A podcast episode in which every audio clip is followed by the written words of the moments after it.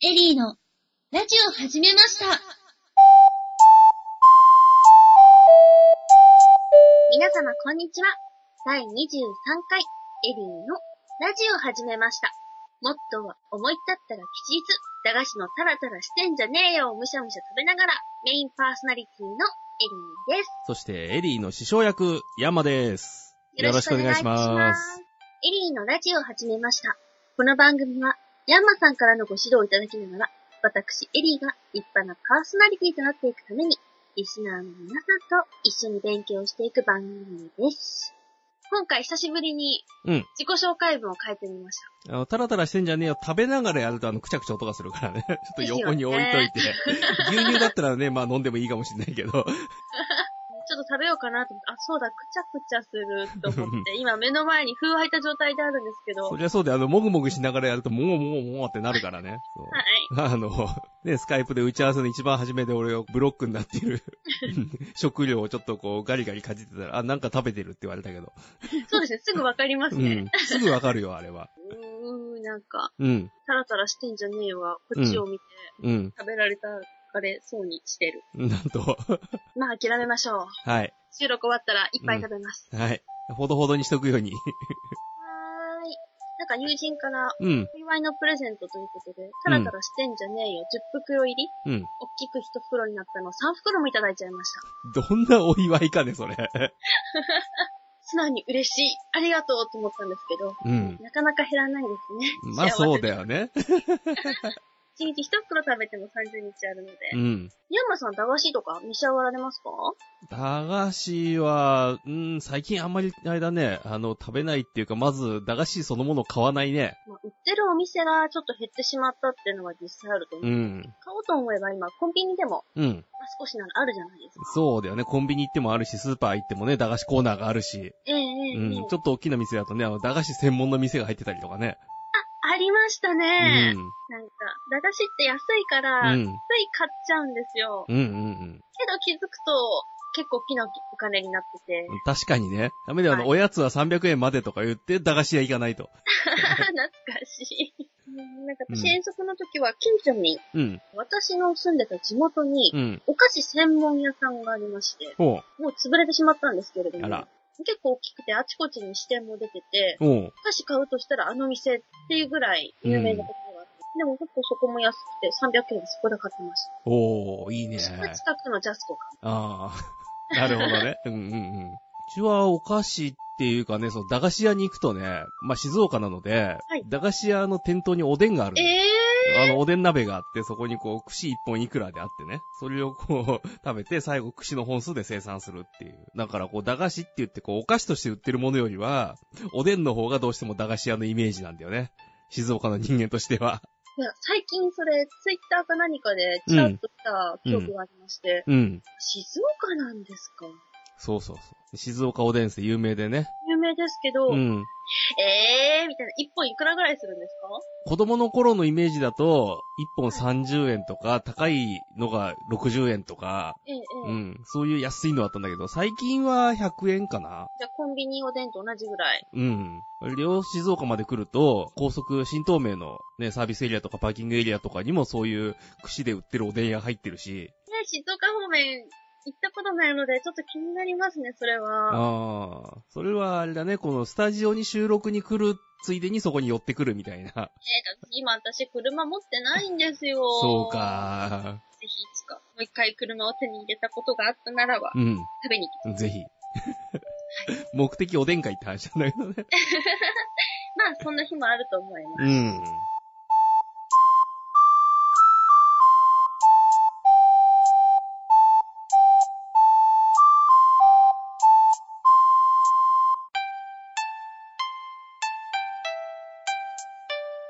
さて、実は、うん。前回の、うん22回のお話に戻っていいんですけどうん。も、サウンドフラワーとか、うん。ステレオミキサー系のお話をいただいたかと思います。うん。うん。申し訳ありません。うんやっぱりうちの子、Windows で、うん。やっぱり言うこと聞かなくってわかりませんでした。あー。捨て身きでやるのもいいけど、まずはちゃんと、あの、外にこうミキサーつけて、あの線がここに入ったからこっちに出て、こうなって、ああなってって、見てわかるようにやった方がいいよ。ねでうんも私、うんちょっと考えたんです。うん。ステレオミキサーがダメなら、うん。音を合成しちゃえばいいじゃないか。おうい、い、いっていう。なんで、なんでそんな悪どい声になったかな、急に。結局、結構ヤンマさんも、うん。今って私の声、ヤンマさんの声、うん音って別々のステレオミキサーで集めてて、うん。それを最終的に合成するっていう話をされてましたよね。そうだよね。トラック編集って言ってね、複数の音持ってきて重ね合わせると。うん。じゃあ私も生放送とかじゃない限り、うん。自分で撮った時には合成しちゃえばいいんですようん。っていう結論に達しました。うん。まあそういうことだよ。はい。うん。だってね、あの、絵を描く人ならよくわかると思うけど、あの、フォトショップとかね。レイあヤーのでイラストレーターとかで、そうそう、レイヤー重ね合わせていくっていう。あのやり方と、まあ、音も基本的に一緒なので、ええまあ重ね合わせましょうと。いそう。で、あの、透明度ね、指定して、あの、どういうくらい透けて向こうが見えるかとかやるけど、まあ、同じようにそのボリュームを合わせていって、で、重ねていくっていうのが合成の趣旨なので、はい。合成、うん。ソフトを使っての合成になると思うので、うん。基本的な合成ソフトから、うん。合成するのにあたってなんか知っておけばいいこととか、もろもろうんぬんかんぬん教えていただけないでしょうか、はい、わかりました。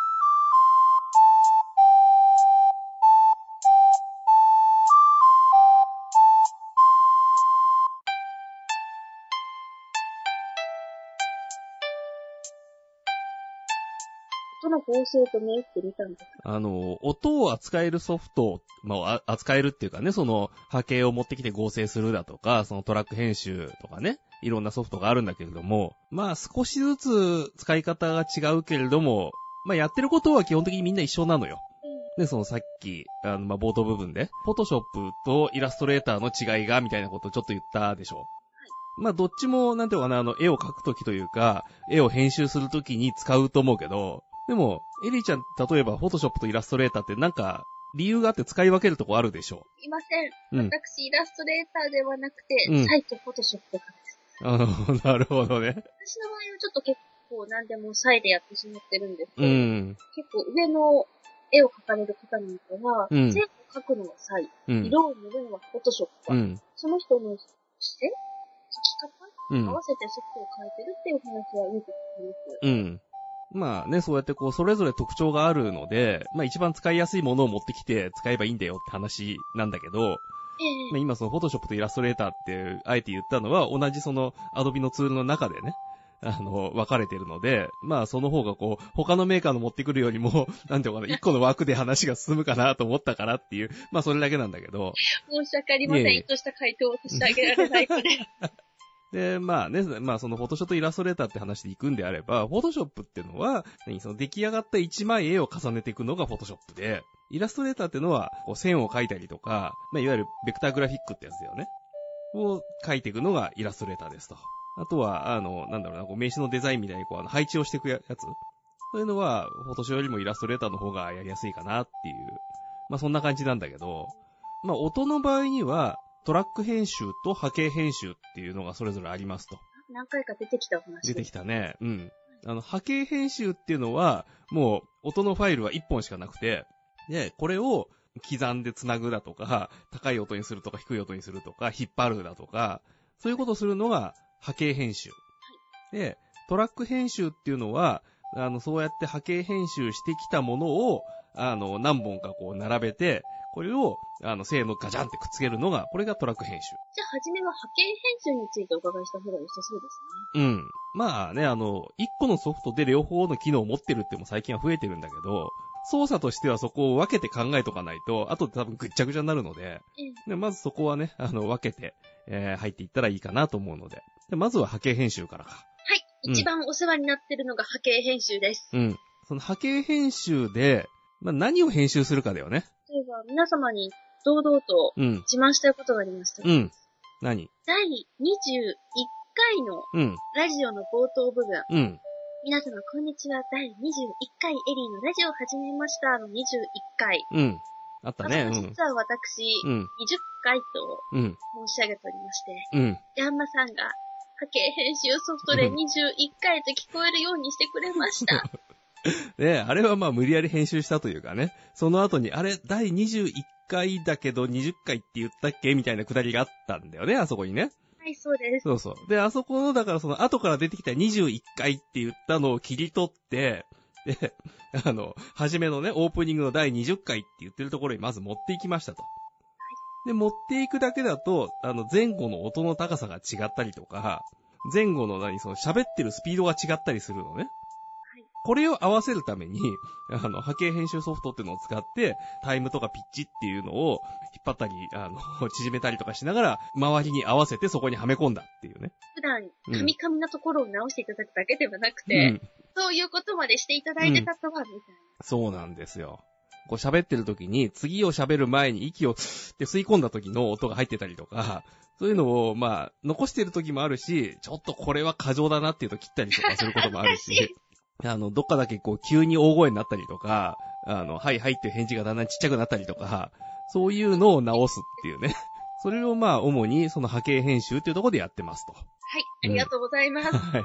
で、その波形編集が終わって、とりあえずなんていうのかな、その音として綺麗な一本の音になりましたということになったら、これを、じゃあ二人の音声を重ね合わせて、で、あと BGM をつけてってやっていきましょうってとこに持ってくのよ。で、こっからがトラック編集。その波形編集で綺麗にした後のものをトラック編集で重ね合わせて形にすると。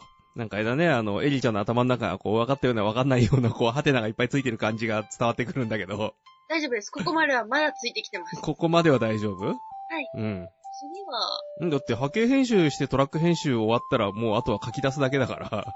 まあ流れとしてはそれだけなんだけど。実は、波形編集自体は、うん。私もしたことがあるんですよ。おう。まあ、ちょっと、とある DVD を作るにあたって、うん。音と音の間の一部、うん。サビ終わってから2番に入るところ、2番をカットして2番のサビをくっつけてみたいな、うんうんうんうそんなん簡単なものではあったんですけれうどん。も、うん。やったことがあるんですね。うん。で、その時に私は、オーダーシティうん。というソフトを使ってみたんですけれども、うん多分これって無料の、そうだね。うん。結構有名だし、使ってる人もそれなりに数はいるかなと思うんだけど。もしこれ以外にうんおすすめの、まず無料ソフトがあるか、うん。無料ソフトに飽きた人用の有料ソフトでおすすめがあれば教えていただければな。ああ、なるほどね。私はね、だからその無料ソフトをほとんど使わずに有料ソフトに行ってしまったので。うん。あの、まあ、無料ソフトを使いたい人は、ぜひね、あの、ネットで検索してくださいと。うん。あの、使ってみて合わねえなと思ったら、じゃあ次って言ってやっていけばいいし、あとは、そうだな、まあ、ミキサーとかね、その、インターフェースとかそういうものを買うと、限定版とかなんかライトバージョンみたいなやつが、おまけでついていたりするので、であの、ペンタボ買うと、あの、フォトショップとかイラストレーターの、えーねリミテッドエディションがついてるとかあるでしょ。ついてまうす。ん。あんな感じで、あの、音の世界もそういうものがついてるものもあるので、まあ、まずはそれを使ってみるっていうのはありかなと。で、使ってみて、あなんか英語ばっかりだしよくわかんねえし、なんかちゃんと日本語で出るやつないと思ったら、それの限定のやつじゃなくて、ちゃんと製品版を買うと日本語化されていたりするので、うん、まあそういうところから入ってみるのも一つかなと。で、まあうちみたいにね、その、まあ、あの、フォトショーだ、いられない言ってるのはその流れなんだけど、アドビのツールでオーディションというのがありますと。まあ、それはね、結構いろんな機能がついてて、あの、まあ、プロユースにしてもいいかなっていうくらいよくできてるので、ううんん、個人的にはこれおすすめですけど、まあ、やっぱそれなりに値段はします。アッコさんはちょっと高いイメージが。まあね、ちょっと前まではね、その安いバージョンというか、あのサウンドブースっていうのがもう一個別にあって、うん、それでも良かったかなと思うんだけど、まあ今のバージョンだとオーディションになっちゃったんでね。ううんで、あとはもう、あの、完全にプロユースになってくると、プロツールズっていうのがあって、うん。まあ、あの、スタジオの現場とかではそういうものがよく使われてますと。プロツールですうね。ん。個人的にはプロツールズよりもオーディションの方が好きかな。うんまあ、いろいろ使ってみた結果、私はオーディションに落ち着きましたと。いったところなんですが。先ほどのアドビのオーディションっていうのは、うもん。しやトラック編集も一緒にできちゃいますかうん。っていうか、まあ、もともとトラック編集がメインで、で、録音したものを多少編集するように、波形編集がついてみたいなものなので、うん。これがあれば、こと足りてしまうんですね。こと足りるね。うん。あの、本当に放送用のものもこれで作れるので。うん。あもの、しや私たちのオーディションができたんですかあもちろん、あの、オーディションで作ってます。じゃあ、あと、うんマップ編集の方の無料ソフトおすすめだけあれば、それだけお伺いできれば。でも、オーダーシティでできるでしょえ できるよ。ここ出してでできるそうですので、皆さん使ってみてください。はい。使いこなせてないっていうのがもうバレバレになってしまったので、また、はい。 また、じゃあ使い込んでっからもう一回その先をやりましょえ、じゃあ、なん、なんかヒントください。う。何の、何ヒントって。編集するときに、うんこれだけはこう、肝に銘じておけ。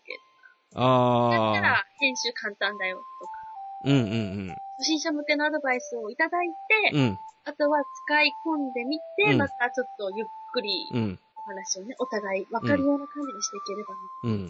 まあ、まずは、あの、噛んだところを消したいなとかいうう時って、まあ、噛んだらとりあえずちょっと手前まで戻ってもう一回読み直すでしょ。はい。そうするとそこにこう、無音の部分がいくつかできるので、まあ、この無音の部分を使って編集するっていうのが、まあ、一番基本だよね。ハサミ入れやすいし。はい、入れやすいです。うん。で、そのハサミ入れるとこがないような、あの、こう、キッツキツの状態でも編集しなきゃいけないっていうのが、まあ、私なんかはよくやるのよ。うん。そうすると、あの、母音と子音の間とかね。ミントシうん。あの、さとかたとか言うとさ、あの、頭の S の部分と A の部分と分かれるでしょうん。ただと T と A と分かれるでしょーさあーってことうでん、すよそねうそうそうそう。この隙間に入れるとか、あとはその、それって1秒もないじゃないですか。ないよ。0.00何秒とかだよ。で、あとは、その、何もう死因の一番振り切った頭同士を切って繋ぐとか、 その、波形がとにかくこう繋がりそうなところを探してきて繋ぐっていうね。まあ、そこまで行くと結構高度なので、まあ、やりづらいと思うので、まずは無音のとこでやりましょうっていうのだよね。で、あとは、その、まあ、無音のとこをこう、探していくと、こう、リップノイズとかね、あの、ピチャピチャ言ってるような音が入ったりとかしてるのがあるので、それも、あ、消そうかなって言って、切ってみたりとか、まあ、そうやってだんだんね、その音をきれいにしていく作業というのがあるので、まあ、まずはいじってみることだよね、その辺をね。うりますん。こんないじり方したら、ああ、こんな感じに音が変わるんだって言って、まあそこ慣れることかな。で、まあ切り張り慣れたら、その次は、あの、エフェクターを使ってね、なんかエコーをかけてみるとか、あの、タイトルコールのところにがっつりエコーをかけてみるとかね、そういうのをして、いろいろいじってみると、なんか、あ、面白いかなっていうところに入っていくと思うので、その辺を、まあ、まずは、やってみて覚えてください。した。はい。すいません、今回は本当私のための回になってしまいましたね。いや、だから、 まずそのエリーちゃんが覚えて、で、こんだけできるようになりましたって言えなきゃいけないんだから。 そこ言わないと。いや、なんか多分、うん聞いていただいてる皆様にとっては、うん。えー、この話今まで何回もしてるよね、みた いまあ、2、3回やってる気もするけどね。 な。はい。でもやっと今回、あの、音のうん。綺麗にする仕方をうおん。伺いしましたので、うん。それをもとにちょっと自分でもいろいろやってみたいと思います。はい、頑張って。ありがとうございましはいた。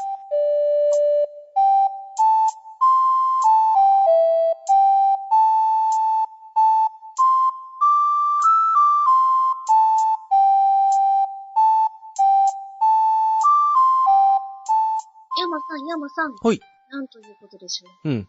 また、メールをいただいております。おお。読んでもいいですかだってそれは、もうメールもらったんなら読まなきゃ、紹介しなきゃ。はーい。はい。まず、うん。差出人がう、ん。どなたかわかりません。あー、うん、書いてなかったね。はーうい。ん名前はちょっとないんですが、たうん。だメールの内容的うに、21ん。回のうん。時に読ませていただきました、うん青森のエビリンさんではないかなと思うんですが、もうん。しも違ったらうんご。めんなさい。はい。そうだぜね。ひアドレスが違うとこから来てるんだよね、これね。そうなんですうよ。ん。あの、いつもと同じアドレスだったら名前書いてなくても、あーってすぐ分かったんだけどね。 はい。うん。はい。まあ、ぜひ皆様メールいただく際は、うん。お名前忘れずに入れてあげてください。はい。よろしくお願いします。では、早速メール本文に書かせていただきます。はい。エリーちゃん、ヤンマさん、スカイプ収録の件取り上げていただきありがとうございます。22回配信前にこのメールを送っておりますが、うんなんとか設定ができたようです。うん。続けたまで申し訳ありませんが、ポッドキャストを配信するための設定のお話を聞きたいです。うん現在、エリーちゃんの配信に使用している、ヤンマさん運営のラジオ Y ビートを使用したいと考えているのですおが、う iTune 完全準拠うん。 ?RSS? うん。はてな、はてな、という状態です。うんぜひとも詳しい説明お願いいたします。うん。そして、ご自身で行われているラジオの件なんですけれども、うん。相方が完全にお便りになってしまったため、うんしばらく安定しそうです。うん練習も兼ねて、私もエリーちゃんと一緒に、生徒役としてゲストとして喋らせてもらえないでしょうかうん。という、うん。山さんの質問と、うん。なんとゲストのお相手の立うん。候補うん。かなをいただきました。 はい。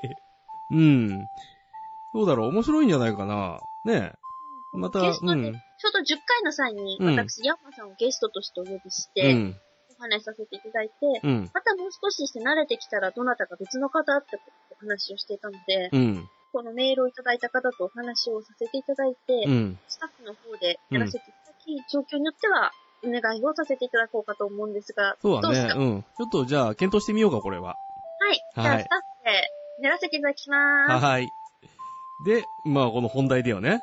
はい。。うん。と、まあ、これ、レディオアイビートで使っている、その、仕組みの中に、えっ、と、iTunes 完全授業だとか、えっ、と、RSS だとか、そんな言葉が出てきましたと。はいうん。まあね、その、ポッドキャストっていうのは、その、配信するときに、えっ、とね、そう、この番組があります、この番組がありますっていう情報を、この RSS っていう形式で、記述をしてファイルを置いとくんですよ。要は、あの、HTML で書いてあったら、例えばそのブログとか、あの、ページに行ったら読めるじゃない。はい。うん。そんな感じで、その RSS っていう、えー企画にのっとって、こんな音声ファイルがあります。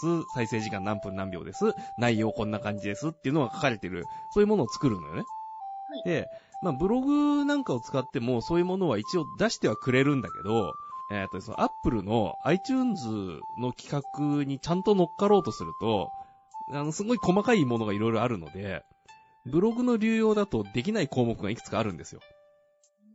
うん。なので、そういう項目が、なんかできないって言って、こう、イライラするの嫌なので、もう完全に全部出せるようにしましょうと。言って、その iTunes ストアの企画に全部乗っ取ったものが出せる。だから完全準拠って歌ってるんですね。はい。うん。まあ、こういう、その、まあ、RSS を用意して、その、ポッドキャストを配信しますっていうと、更新しましたっていう、その、新しいものが、えー配信されましたよっていう情報っていうのが、まあ、その iTunes だとか、他の、えーと、ポッドキャスト再生ツールだとか、そういうのが、こう自動で巡回してきて、で、あ、新しいのあるぞって言ってファイルをダウンロードしていくんですよ。はいなので、何あ、なんか新しいの来てないかなって言ってパソコンパって開くと、こうメールかなんかでこう受信してるようなのと同じ感じで、はい、新しい、えー番組がこれとこれとこれが来てますよっていうのが、もう自動で、えーダウンロードが終わってる状態でパソコンの中にあると。うん。あるいは iPhone だとか、えー iPod だとかそういうところにあダウンロード済みの状態であるので、これを外に持って行って、電波の来てないところというか、インターネット繋がってないところでも聞けますよっていうのが、これが、ポッドキャストっていう仕組みです。はい。で、まあこういうものを、要はその、ね、まあブログとかでやるとか、あるいは、そのサーバーだけ借りて、自分でその RSS を、まあ手書きというか手打ちというかね、あの、パソコンで打って作るっていうのも、まあ、できなくはないんですけど、まあ知らないと面倒で面倒でしょうがないので、 その書式が違っただけで、その iTunes ストアの登録断られたりとかするので、まあそういうところの手間を省くために、こういう仕組みを作って、まあうちでは、あの、皆さん使ってくださいねって言って出してると。まあそういうものです。うん。せっかくなので、うん。そのラジオ Y ビートさんのうん。歌い文句を喋らせていただきたいと思います。はい。じゃじゃーん CM です。ブログ流用ではできなかった機能、揃ってます。本配信サービスは月額1000円の有料サービスです。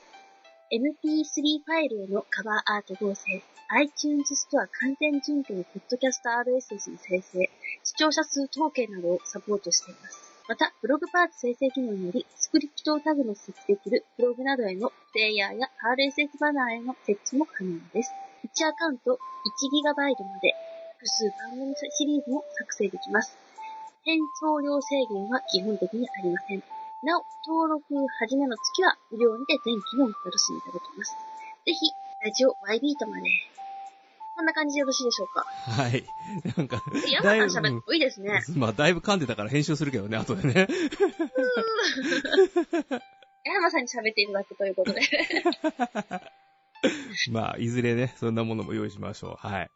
まあ、要はね、それで、えーまあ、そのカバーアートって言って、その再生してる時に、こんな番組やってますよっていうのが、こう、あの、アイコンの絵が出たりするんだけど、こういうのを、もともとね、その MP3 のファイルの中に埋め込む作業とかそういうのも、いろいろやんなきゃいけなかったのよ。手作業っていうか、そのパソコン上で。まあ、それが面倒だから、あの、アップロードって言ってピピって選択したら、もうサーバー側で勝手にくっつけてくれるようにしようとか、そういうのがこう全部サーバー側にもう機能としてあるので、まあ、だから便利に使えるんじゃないかな、というところで、まあ、作ったサービスですと。で、ね、その転送量制限なしだよって言ってるのも、サーバー、あの、安いところのサーバー借りるとさ、あの、転送量制限がなんか行き過ぎちゃって、あの、503が出てなんかアクセスできなくなりましたとか、あるじゃん。昔だとツイッターでこうクジラが出てきて、あの、いっぱいいっぱいでアクセスできませんとか、 ああ、あります、ありうまん、す。そうそう。ああいうのが、まあ、いろんなとこで起きるんだけど、まあ、そこのせ、何容量に余裕があるので、普通に、あの、一般の人が作るポッドキャストとかであれば、そんなに転送量いかないだろうっていうか、まあ、ちゃんとそれは計算するんだけど、で、うん、大丈夫だよねって言って、うちでは制限は、そこはかけてないんです。ぜひ、ね、登録してみてくださいね。はい、お願いします。って形で、こう CM を入れて、うん。はい。生 CM みたいになりましたが。